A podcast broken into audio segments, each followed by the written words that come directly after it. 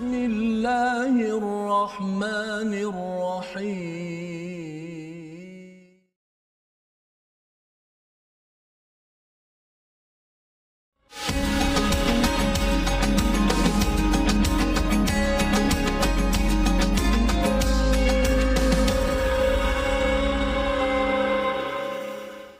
أعوذ بالله من الشيطان الرجيم.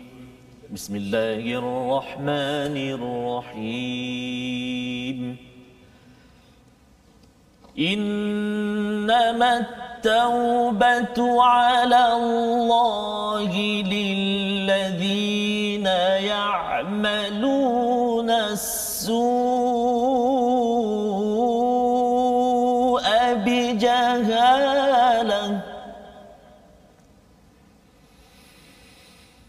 للذين يعملون السوء بجهالة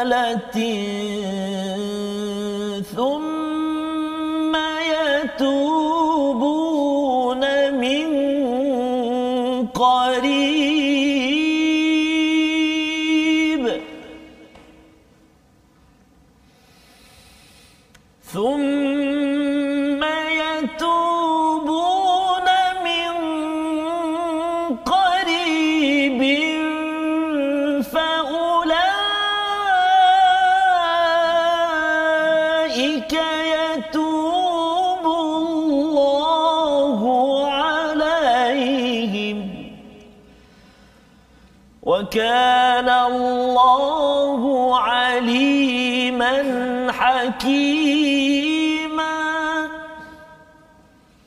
وكان الله عليما حكيما.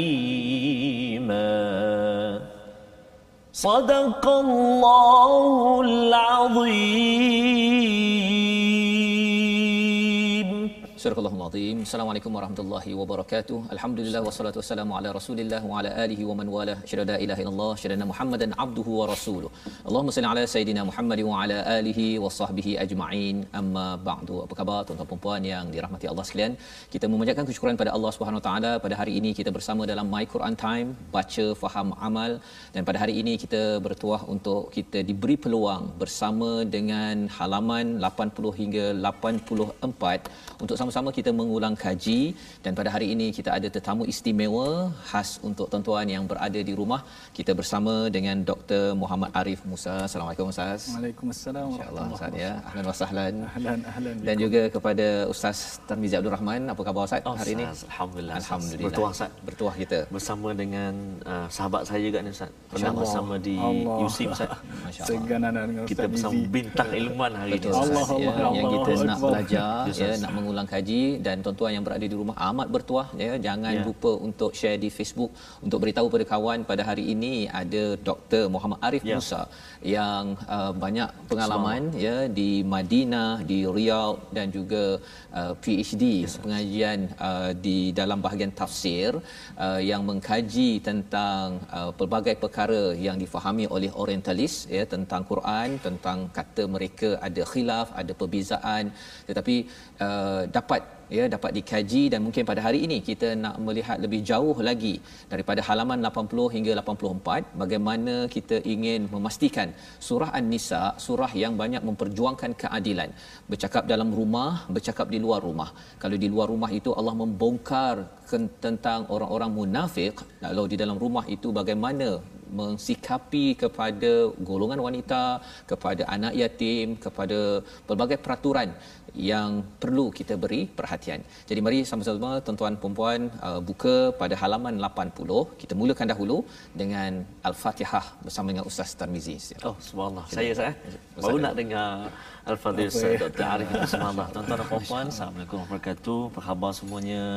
Para penonton yang dikasihi Allah taala sekalian, sahabat-sahabat Al-Quran ah, di hari Sabtu ini barangkali sedang berehat dan sebagainya.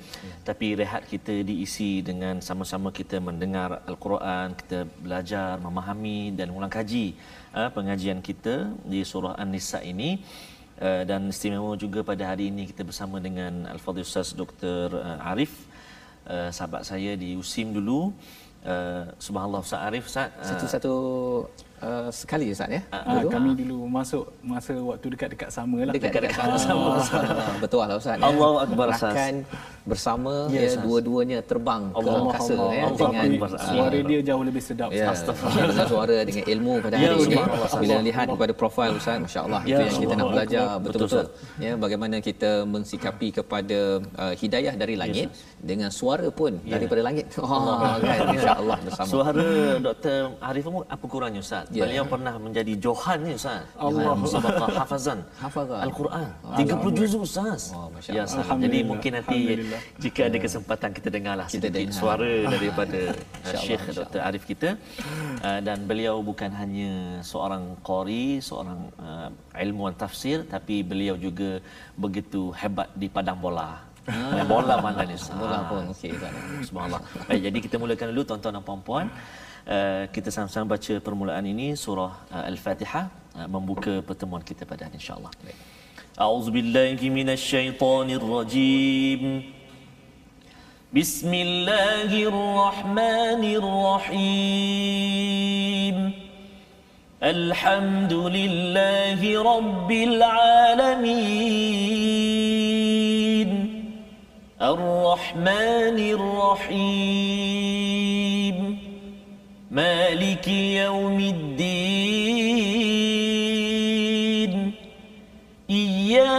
نعبد وإياك نستعين. اهدنا الصراط المستقيم صراط الذين أنعمت عليهم غير المغضوب عليهم ولا الضالين.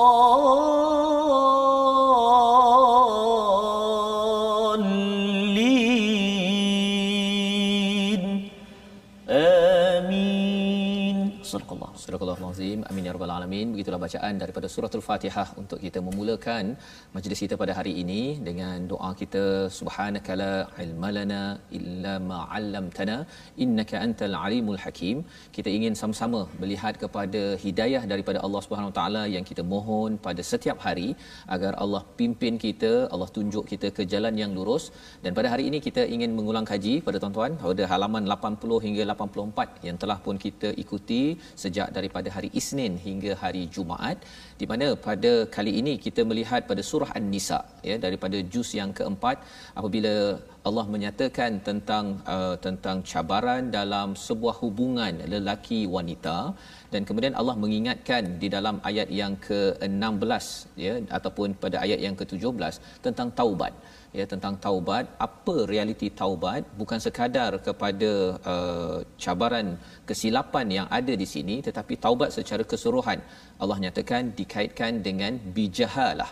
Jadi mari sama-sama kita buka halaman 80 ayat 17 ini. Kita minta kepada Ustaz Tarmizi Ustaz ya, Ya. membacakan ayat 17 ini insya-Allah. Dan kemudian nanti uh, boleh uh, kita minta daripada Dr Muhammad Arif uh, untuk berkongsi sebenarnya uh, bila bercakap tentang taubat di sini ya'maluna su'a bijahalah ya dia bukan sekadar yaf'alun tetapi ya'malun. Maksudnya ini memang amal lah ustaz ya. Memang dia beramal bukan sekadar buat tanpa sedar. Ya. Uh, tetapi di sini ada kaitan dengan bijahalah kita mungkin nak pencerahan daripada Dr Muhammad Arif nanti. Uh, jahil itu apa? Pasal biasanya kalau saya faham jahil tu biasanya bodoh ya. kan tak tahu. Tetapi adakah uh, tak tahu kalau dah tahu apa pula boleh ke taubat diterima? Ya. Jadi kita dengar dahulu ayat 17 bersama dengan Ustaz Tarmizi Abdul Rahman. Terima kasih Fadil Ustaz Fazrul yang saya muliakan Fadil Ustaz Dr. Ah, Arif. ya, sila, sila. Khususnya tuan-tuan dan puan-puan sahabat-sahabat Al-Quran yang dikasihi Allah SWT sekalian. Pejam celik, pejam celik kita kini di surah An-Nisa dah Ustaz ya. betul Al-Baqarah, Ali Imran, kemudian sekarang An-Nisa. Jadi kita nak baca ini ayat yang ke-17 Ustaz. Mhm. Dan saya kira ulang kaji pada uh, hari ini uh, begitu menarik dan penting dalam kehidupan kita sebab berkait dengan taubat Ustaz. Taubat. Uh, kita jelas sebagai manusia biasa ni kita tak lari daripada melakukan macam-macam kesalahan. Mudah-mudahan Allah Subhanahu Wa Taala terus buka pintu taubat dan kita sendiri terus uh, memohon keampunan daripada Allah Subhanahu Wa Taala walau macam mana banyaknya dosa kita eh? pintu taubat Allah SWT itu sangat luas dan senantiasa terbuka untuk hamba-hamba untuk kita semua. Mudah-mudahan kita dapat kekuatan daripada Al-Quran yang kita bersahabat dengan insya-Allah amin ya rabbal alamin. Ayat yang ke-17 mari kita sama-sama baca dengan bacaan uh, murattal jiharkah cuba ya insya-Allah. أعوذ بالله من الشيطان الرجيم إنما التوبة على الله للذين يعملون السوء بجهالة ثم يتوبون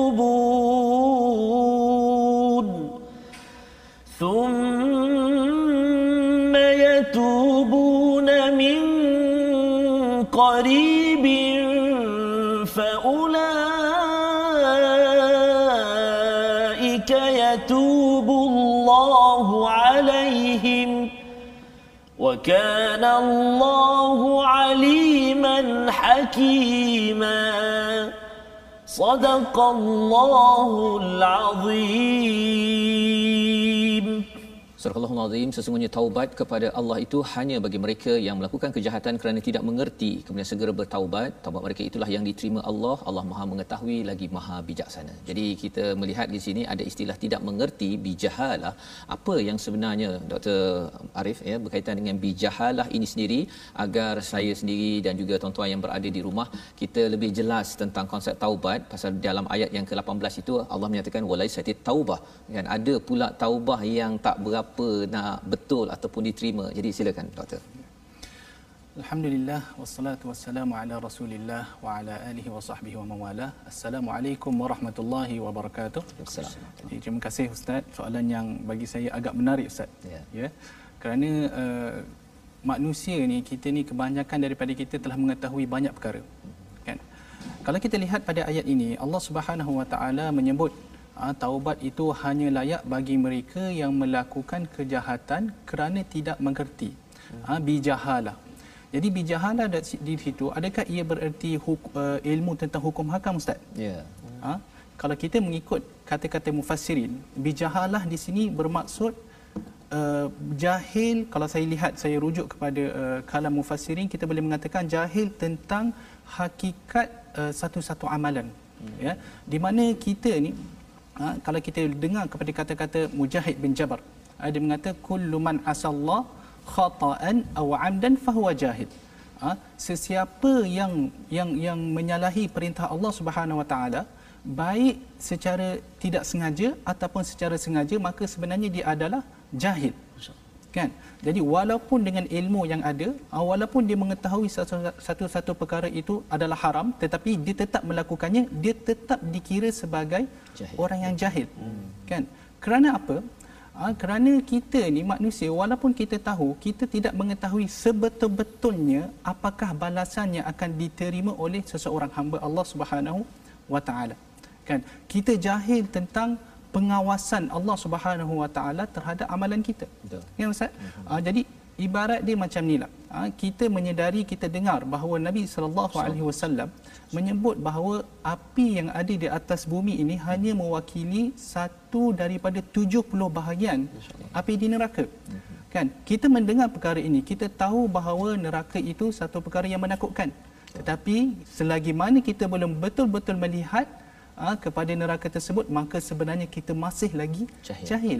Ha, jadi ini yang dikatakan sebagai jahil. Ini yang maksudnya sebagai ya, jahil. Ya. Jadi masya-Allah itu sebagai satu pencerahan yang penting ya pasal ya. bila tengok perkataan bijah bijahalah ini kalau katakan dengan kejahilan mungkin kalau orang tu tak belajar agama mungkin jahil ya. kan. Ya.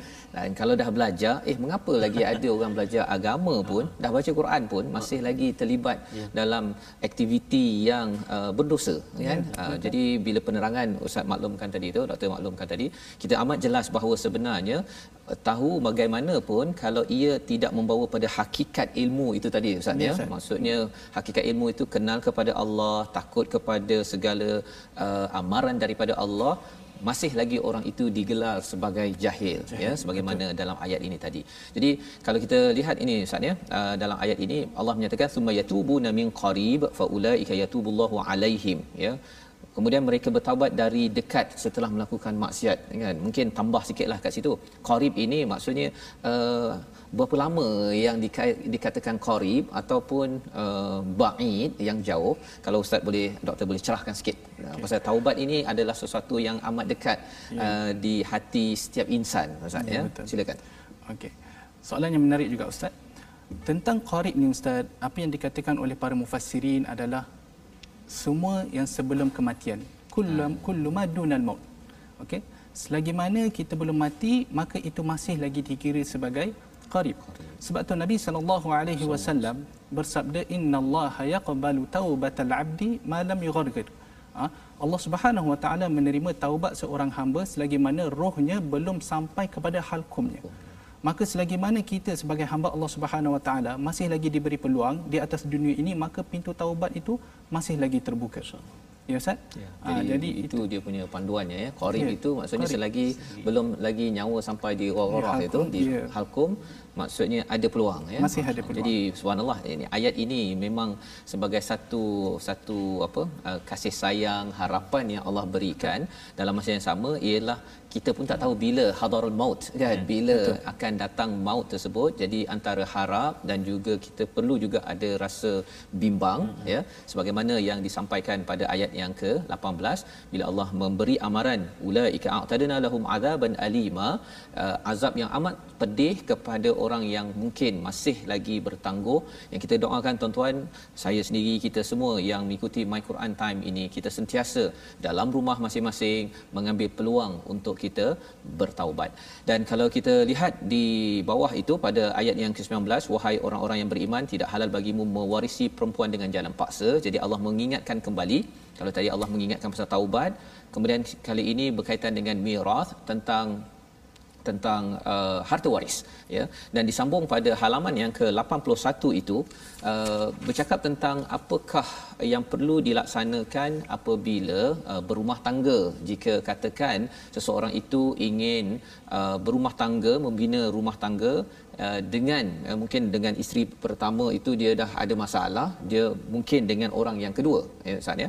Jadi di sini dalam ayat yang ke-20 ini ada istilah qintara ya iaitu harta yang banyak Mari kita baca dahulu ayat yang ke-20 ini untuk kita melihat apa Allah cakap, apa Allah firmankan dan kemudian kita nak ambil pelajaran sebagai panduan kita dalam kehidupan seharian. Jom kita baca bersama Ustaz Tarmizi. Masih sas. Ya. Oh, takut nak baca sebelah sebelah doktor hari ni semua sebab selalu curi-curi juga nak jadi makmum. Ah. Kalau tarawih uh, bulan Ramadan tarawih saat subhanallah. Maknanya malam yang sibuklah selama sebulan bagi Ustaz Dr. Arif kita. Alhamdulillah. Jemputan sebagai imam subhanallah. Jadi mohon izin Dr. Sila sila sila. Jadi kita nak baca ayat yang ke-20 Ustaz ya. ya. Uh, tuan-tuan dan puan-puan sahabat-sahabat Al-Quran semuanya kita di muka surat 81 Uh, kadang ada juga doktor dan ustaz eh, ya. sahabat-sahabat kita diminta jangan baca laju dia cakap. Jangan baca laju sangat. Sebab dia nak ikut, nak ikut, ke? Nak ikut sama. Oh. Jadi uh, memang dalam Quran time kita tak baca laju, betul? Kita baca perlahan dan ada kalinya kita baca secara tahqiq yang menjawab tu. Oh, uh, jadi uh, itulah uh, saya harap uh, sahabat-sahabat Al-Quran semuanya uh, dapat uh, apa? Praktik bacaan berjumpa dengan guru kan bertasmih eh, bertalaki dengan guru di samping uh, kita baca sama-sama dalam Quran time insyaallah eh. Okey jadi kita baca ayat yang ke-20 uh, saya nak cuba dengan bacaan mujawwad ataupun bacaan secara tahqiq uh, tarannum nahwan insyaallah. A'udzubillahi minasyaitonirrajim. Wa in aradtu أردتم استبدال زوج مكان زوج وآتيتم إحداهن قنطارا.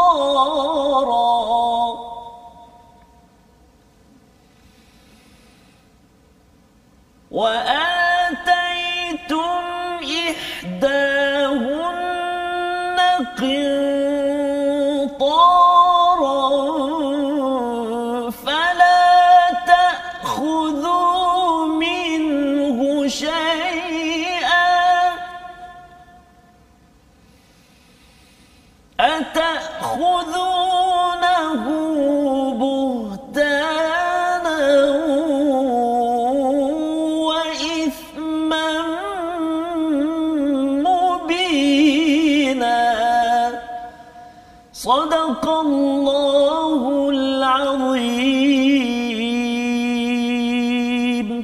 Dan jika kamu ingin menggantikan isterimu dengan isteri yang lain sedangkan kamu telah memberikan kepada seorang di antara mereka harta yang banyak, maka janganlah kamu mengambil kembali sedikit pun daripadanya. Adakah kamu akan mengambilnya kembali dengan jalan tuduhan yang dusta dengan dosa yang nyata? Jadi di sini jika ada konflik yang berlaku dalam sebuah rumah tangga Allah memberikan panduan. Ya memberi panduan bahawa jika si suami sudah pun menyerahkan mahar ataupun menyerahkan uh, hadiah kepada si isteri istilah yang digunakan di sini qintara fala ta'khudhuhu minhu. Jangan diambil daripadanya walaupun sedikit ya. Dan uh, kadang-kadang mungkin kerana konflik tersebut menyebabkan ada yang sanggup melakukan uh, buhtan ataupun melakukan tuduhan uh, untuk mengambil balik ustaz ya doktor. Jadi di sini kalau kita tengok pada ayat 20 ini ada istilah kontara kalau dalam surah ali imran itu ada muqantarah ya tentang harta yang bertimbun-timbun kan. ya, betul. jadi kalau boleh doktor jelaskan uh, sebenarnya bila bercakap tentang wa ataitum ihdahunna qintara ini uh, adakah uh, maksudnya kalau dikaitkan dengan mahar mahar itu perlu kintara banyak hmm. ataupun sebenarnya apa yang dimaksudkan dengan kintara di dalam ayat ini silakan Okey. Uh, di dalam ayat ini Allah Subhanahu Wa Taala uh, memberitahu kepada kita bahawa jika seseorang itu uh, hendak menceraikan isteri dia dan mengambil isteri yang lain, uh, maka mahar yang telah diberikan kepada isteri pertama itu tidak boleh kita ambil kembali. Okay. Ha? wa ataitum ihdahunna qintara bermaksud di situ hatta kalau mahar yang kita berikan kepada isteri itu adalah banyak. Qintara di sini ustaz bermaksud al-mal al-kathir. Kathir. Harta yang banyak. Banyak. Ha, dikatakan oleh al-Imam Ibn Ashur ha, kalau di zaman dahulu ha, dia bersamaan dengan 100 pound. Oh 100 Ha, pound 100 pound. 100 pound Mesir ke 100 pound UK ni ustaz Bukan 100 pound pound kita kata berat. Macam Berat. daripada zahab, daripada Ah. emas ataupun 100 ataupun- pound Ya, berat ya, oh ingatkan 100 di- pound uh, duit tadi Ah, okey tak, baik baik okey 100 jadi pound uh, jadi uh, dikatakan mahar di sini dia banyak yang bukan menjadi norma masyarakat. Ha okey. Jadi di saat ini apa yang dikatakan Allah Subhanahu Wa Taala mahar yang telah diberikan Okey, kalau dia banyak sekalipun kita bagi mahar yang banyak, jikalau kita telah menceraikan isteri maka mahar itu tidak boleh diambil kembali. Hmm. Ha? Jadi timbul perbahasan di sini ustaz. Ha, Ya. mahar itu nak kena banyak ke Ha. atau nak kena sikit? Itu yang nak tanya tu. Ah, ya. Sebelum ustaz tanya saya Sebelum tanya dulu. saya- Pasal bila dulu waktu saya lah Ustaz kan. ya. Mahar dia taklah berapa tinggi sangat kan. Ya. Kalau ikut pada negeri-negeri di Malaysia pula Ya. tak tinggi kan. Betul. Oh, Hantaran dengan mahar mas kahwin tu kan berbeza kan. Jadi Ya. kalau boleh Ustaz jelaskan silakan. Okey. Beza antara mahar dan mas kahwin lah Ya. mudah caranya. Okey. Jadi uh, mahar ini dia merupakan satu ketetapan daripada Allah Subhanahu Wa Taala yang wajib diberi oleh seorang suami kepada isteri ketika saat bernikah. Ya. Uh, adapun hantaran, hadiah hantaran ini dia tidaklah termasuk dalam syarak. Ya. Uh, tetapi dia telah menjadi satu adat ustaz. Ya. Ya. Janganlah kita kata ya hadiah hantaran ni tidak wajib maka tak nak Tak bagi. Ah janganlah macam tu. Betul ayah dia cakap "Ah, kalau tak nak bagi dah sila pergi. Ah, ya. Insya-Allah. Ya, jadi dia dia telah menjadi uh, satu adat uh, dalam masyarakat kita. Yang mana se- semestinya kalau kita dengan ikhlas hati memberi satu hadiah hantaran maka itu adalah lebih baik Ustaz. Okey. Bahkan uh, Nabi sallallahu alaihi wasallam menyebut tahadu tahabbu. Ha, ha berilah hadiah ha, sesama kamu maka kamu akan saling sayang Menyayangi. Kan? Jadi janganlah kita hanya kerana hadiah hantaran itu tidak wajib maka kita tak nak bagi. Jangan Hmm. macam tu. Ya, jadi perlulah kita uh, menjaga hati lagi-lagi pihak keluarga yang kita nak masuk ke dalam keluarga itu, Oh, ha, maka menjaga hati lebih awal. Cuma jarang ustaz saya tak pernah dengar lagi ustaz. Ya. Hadiah hantaran ada bahagian dia beri kepada ibu ibu Oh. pengantin. Wow. Oh, Ada ada juga eh? tak ada saya kata tak pernah dengar tak pernah lagi dengar. Oh, okey. Ustaz Fazrul boleh cuba. Ah, mungkin boleh cuba bagi hadiah hantaran pada pengantin sikit tu untuk ibu pengantin. Ya, Ah, macam ambil tu, hati eh. ustaz eh. Boleh boleh Ah, dicuba. Boleh try, tu, boleh kan? try ustaz. Tapi Boleh, eh, boleh. maksudnya dah selepas 15 20 tahun pun boleh lah ustaz eh. Boleh hadiah sekali kan. Okey. Kalau Boleh, tidak nanti boleh. kena lain pula nanti kan. Allah, Allah, Allah.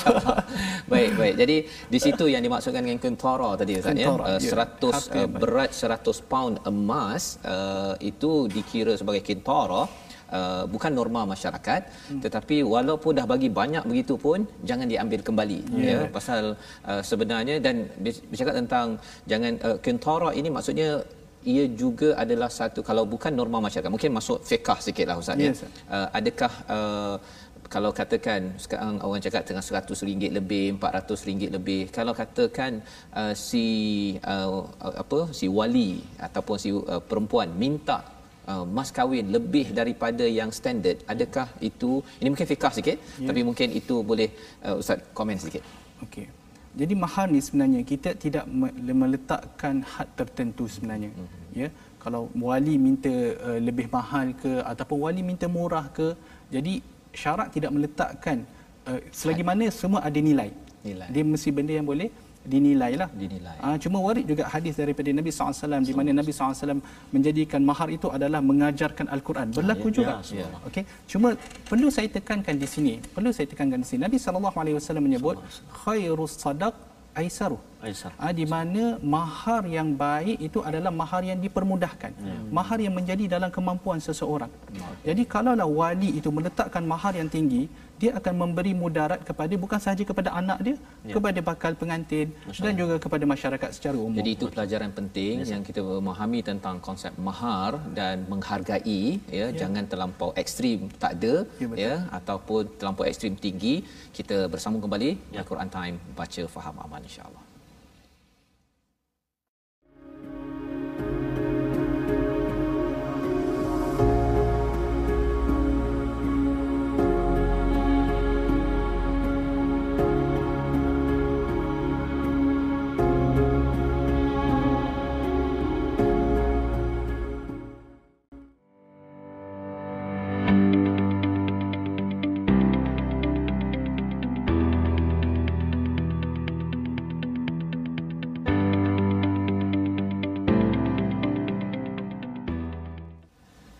أستغفر الله رب البرايا أستغفر الله من الخطايا. صدق الله العظيم الحمد لله. Sahabat-sahabat Al-Quran, para penonton dan kasih Allah SWT sekalian bertemu kembali kita dalam My Quran Time. Uh, biarlah dalam kehidupan kita kita senantiasa dekat dengan Al-Quran dan lidah kita lidah yang senantiasa dipermudahkan Allah Subhanahu wa taala untuk zikrullah ala bi dzikrillah tatmainnul qulub. Dan kita senantiasa mohon keampunan daripada Allah Subhanahu wa taala. Fadil Ustaz Dr. Arif dan juga Ustaz Fazrul. Uh, kita selalu wawarkan kepada sahabat-sahabat penonton untuk bergabung dengan kita Ustaz. Kita hmm. ada IG Ustaz. Yeah, yeah. Ustaz, Ustaz Arif pun ada IG. kita ada YouTube, kita ada Telegram, Facebook. Jadi kita nak jemput sahabat-sahabat semua untuk bergabung dengan kita di platform rasmi kita, Facebook kita Sahabah Al-Quran, My Hashtag Quran Time dan juga My Hashtag Quran Time.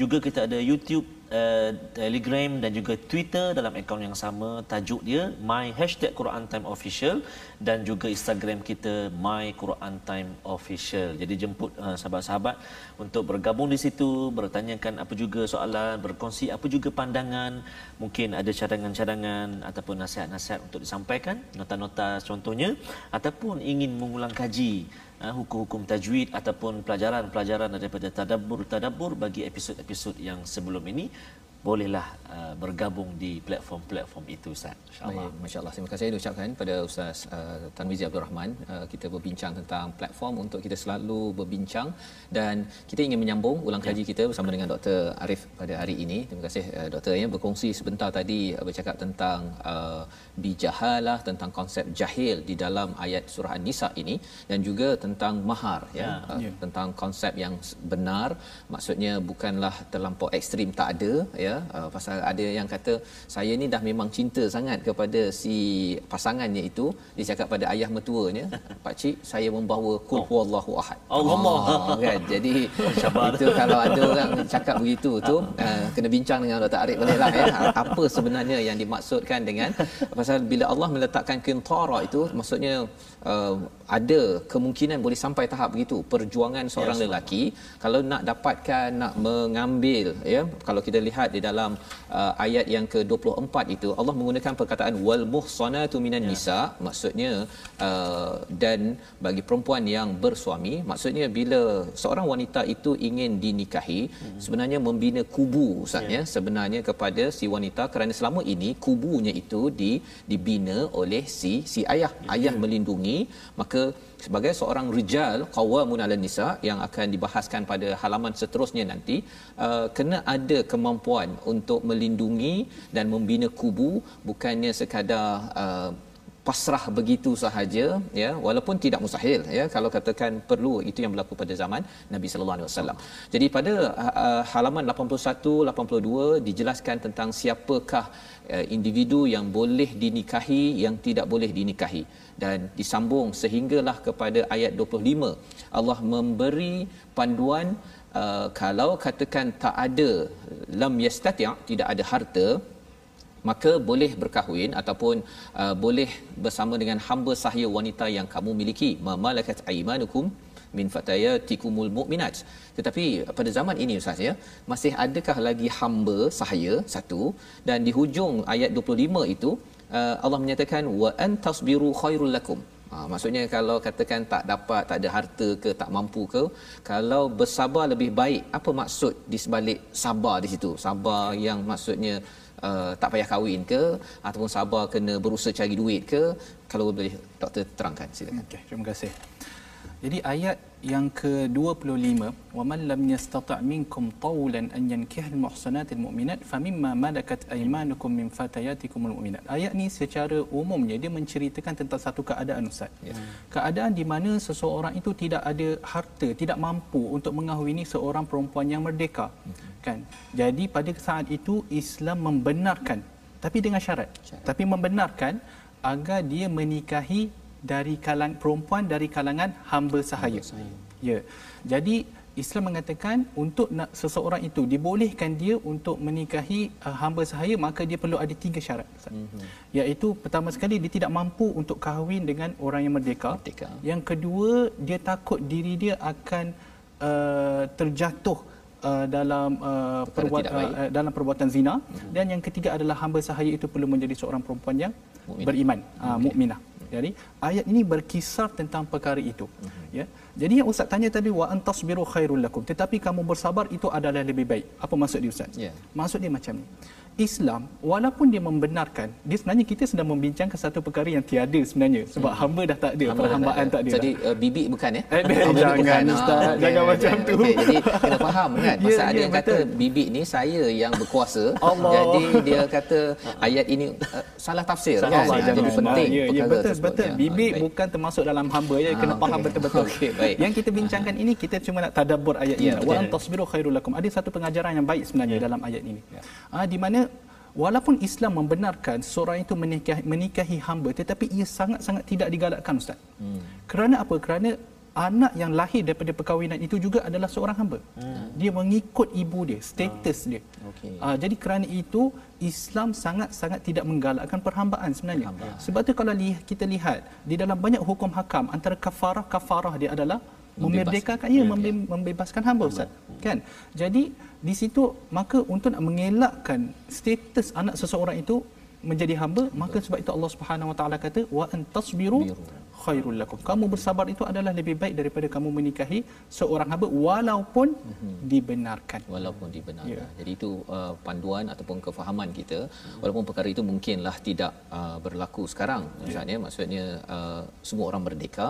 Yeah. Uh, tetapi kalau katakan ini Allah uh, pujuk kepada orang pada zaman dahulu yeah. kerana di sini ada satu perjuangan Islam sebenarnya. Yeah, perjuangan memastikan semua orang merdeka uh, yang penting menghambakan diri pada Allah ya, sahaja betul. bukan menghambakan pada manusia kerana perhambaan itu dia membawa banyak cabaran uh, ustaz ya kalau betul. kita tengok pada zaman Makkiyah itu ataupun di Mekah itu uh, perhambaan itu seperti Bilal ya maksudnya dia boleh di dipukul di apa sahaja dia boleh dibuat macam binatang pun ya. sebenarnya. Tetapi ya. Islam menaikkan status manusia malah di dalam surah An-Nisa ini menaikkan status seorang wanita dan juga anak-anak yatim orang-orang yang kurang bernasib baik diperjuangkan oleh surah yang keempat ini. Baik.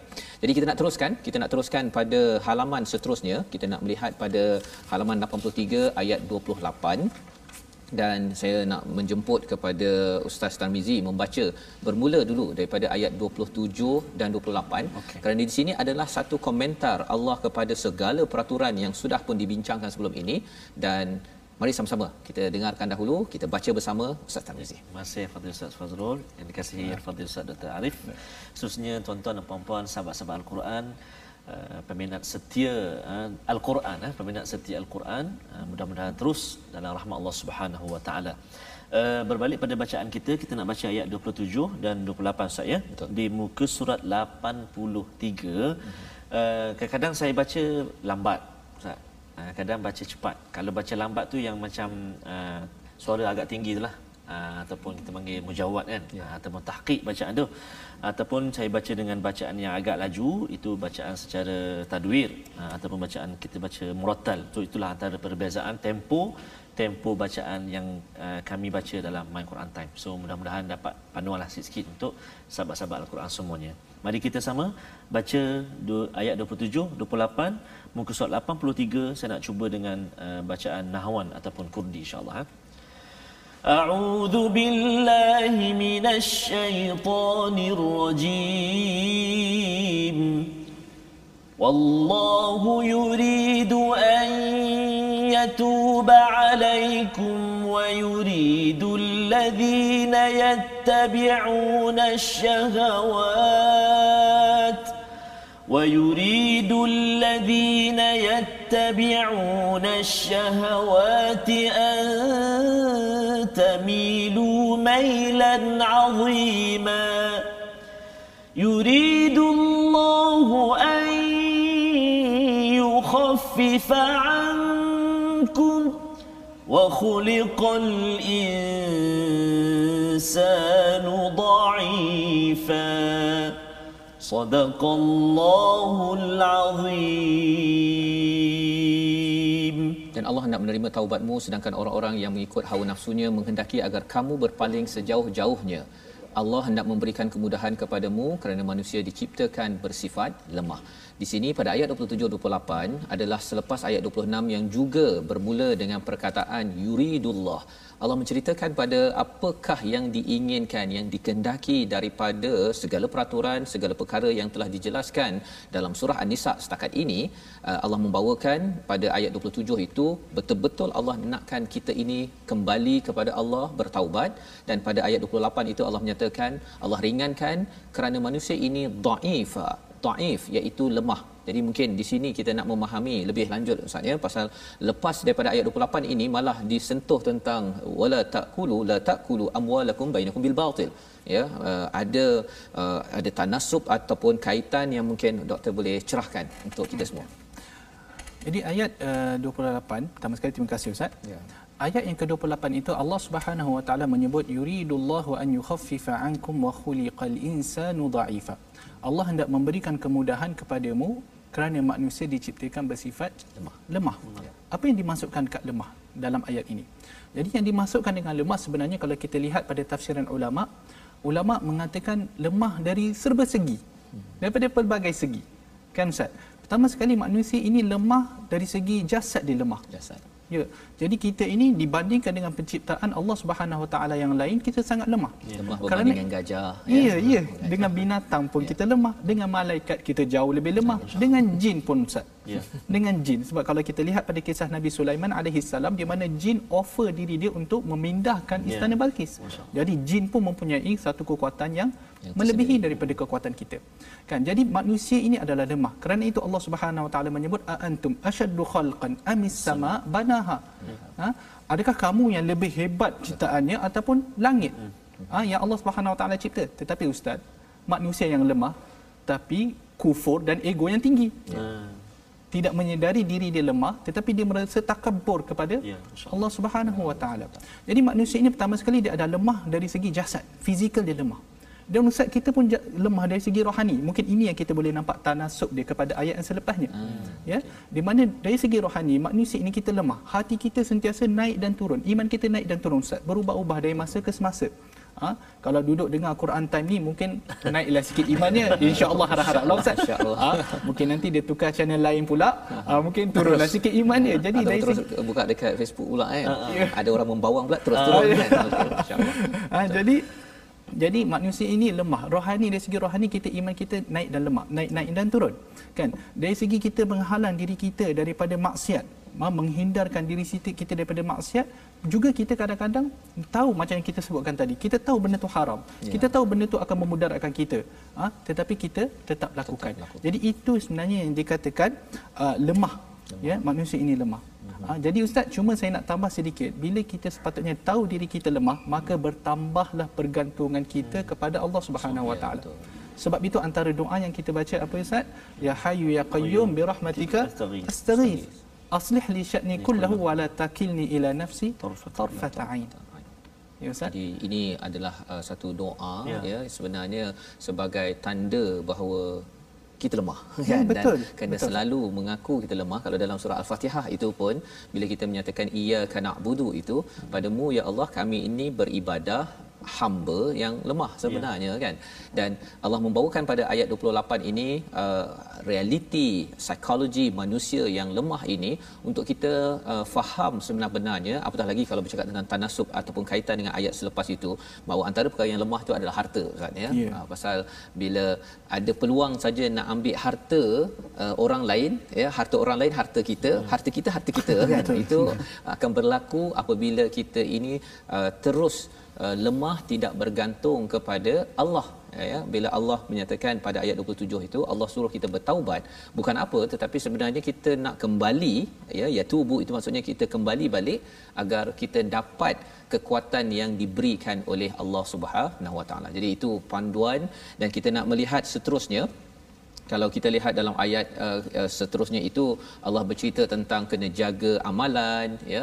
Uh, kemudian pada ayat yang ke-31 itu bercakap tentang kabair ya. Kena jaga jauhi daripada dosa-dosa besar. Yeah. maka uh, dosa-dosa kecil itu Allah akan tutup dan juga Allah akan masukkan ke tempat yang mulia ya. Maksudnya kita lemah hina tapi Allah ni memang baik betul Ustaz ya. Memberi kita wanudhilkum mudkhalan karima.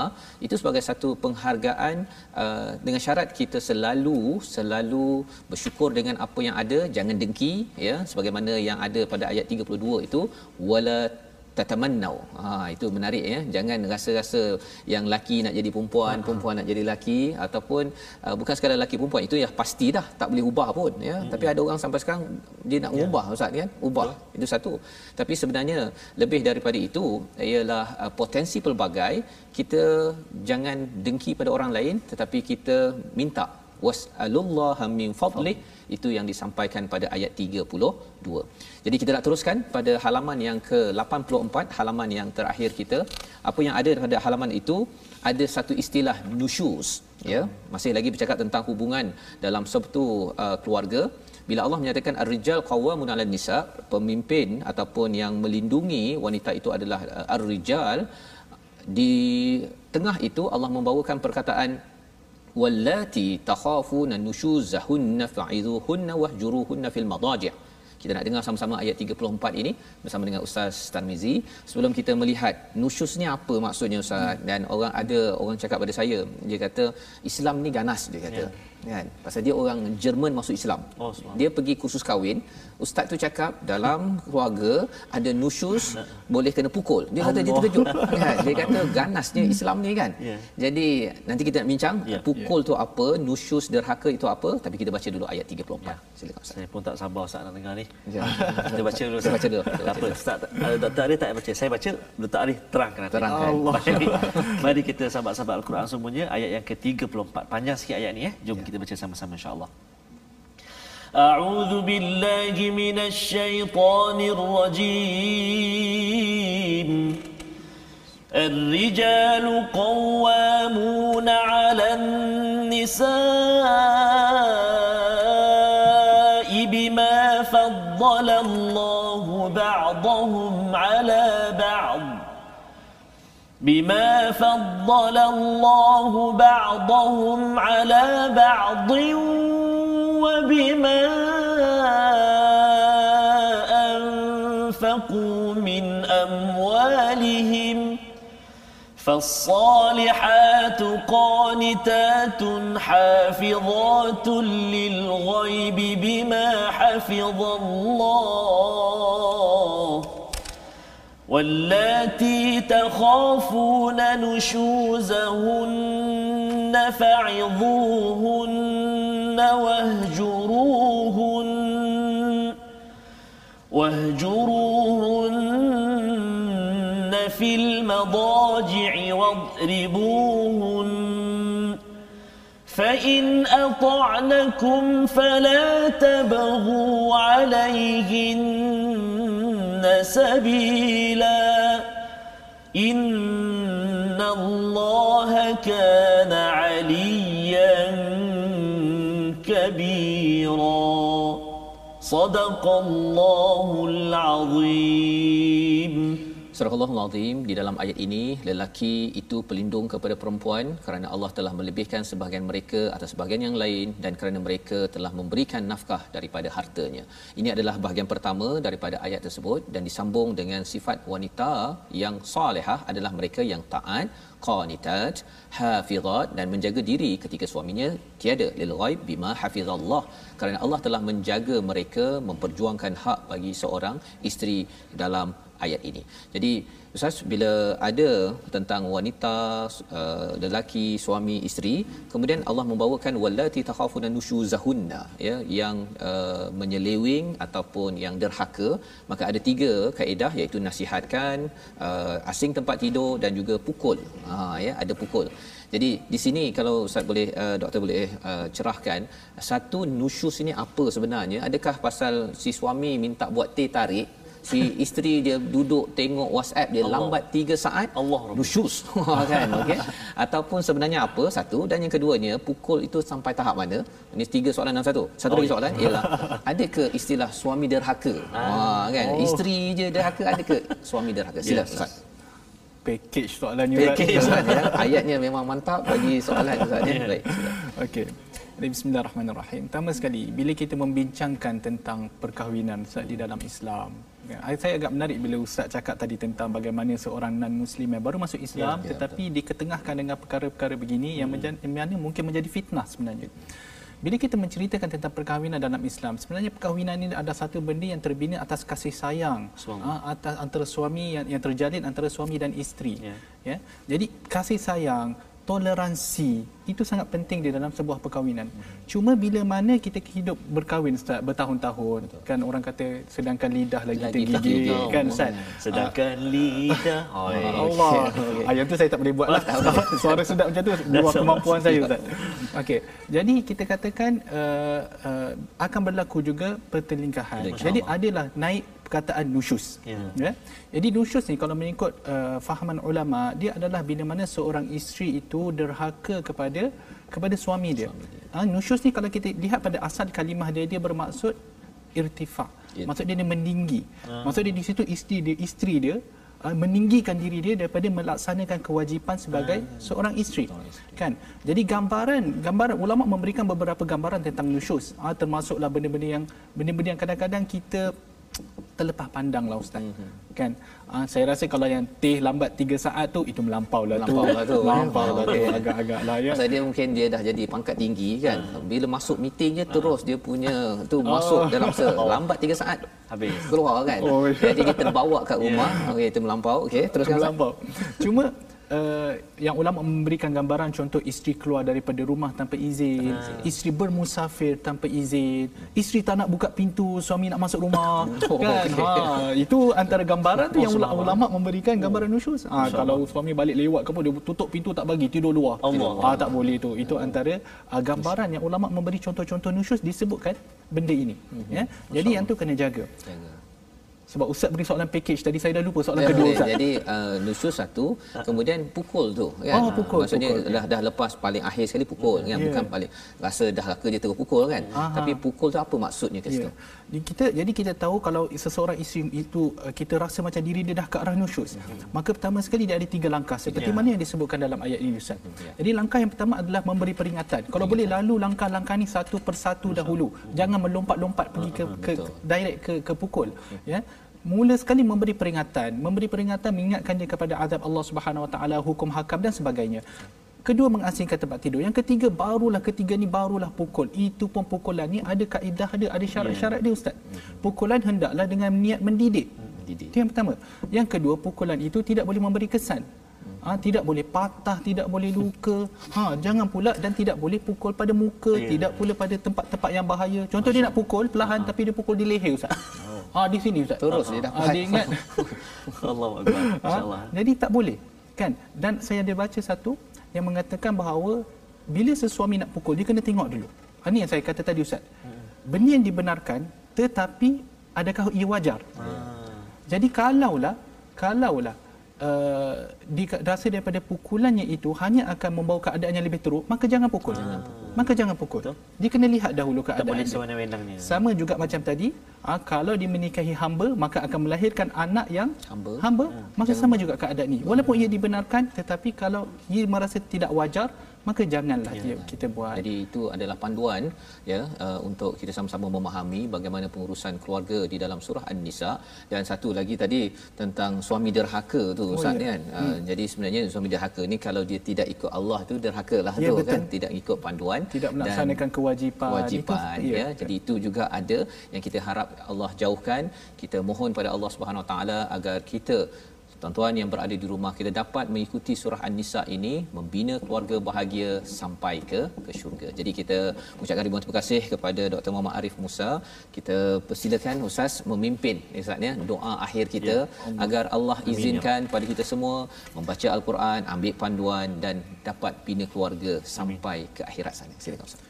بسم الله الرحمن الرحيم الحمد لله رب العالمين حمدا يوافي نعمه ويكافئ مزيده آمين. يا ربنا لك الحمد كما ينبغي لجلال وجهك الكريم وعظيم سلطانك آمين. اللهم ارحمنا بالقرآن آمين. واجعله لنا إماما ونورا وهدى ورحمة آمين. اللهم ذكرنا منه ما نسينا وعلمنا منه ما جهلنا وارزقنا تلاوته آناء الليل وأطراف النهار آمين. واجعله لنا حجة يا رب العالمين آمين. اللهم علمنا ما ينفعنا وارزقنا علما آمين. ربنا آتنا في الدنيا حسنة في الآخرة حسنة. وقنا عذاب النار آمين. صلى الله وسلم على نبينا Muhammad wa ala alihi washabihi wasallam walhamdulillahirabbil alamin.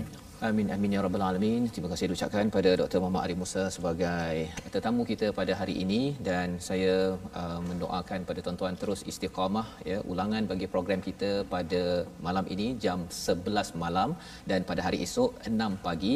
Insya-Allah kita akan bersiaran kembali dalam ulangan uh, bahagian tajwid dan samping kita juga akan melihat bagaimana melebarkan lagi isi kandungan ini dan sebabnya tuan-tuan jangan lupa dengan wakaf untuk ummah sebagai satu platform untuk tuan-tuan menyumbang dan kita menyebarkan mushaf dan kesedaran tentang isi kandungan al-Quran ini. Terima kasih diucapkan pada semua dan rancangan ini dibawakan oleh Mufas. Insya-Allah kita bertemu lagi My Quran Time baca faham amal insya-Allah.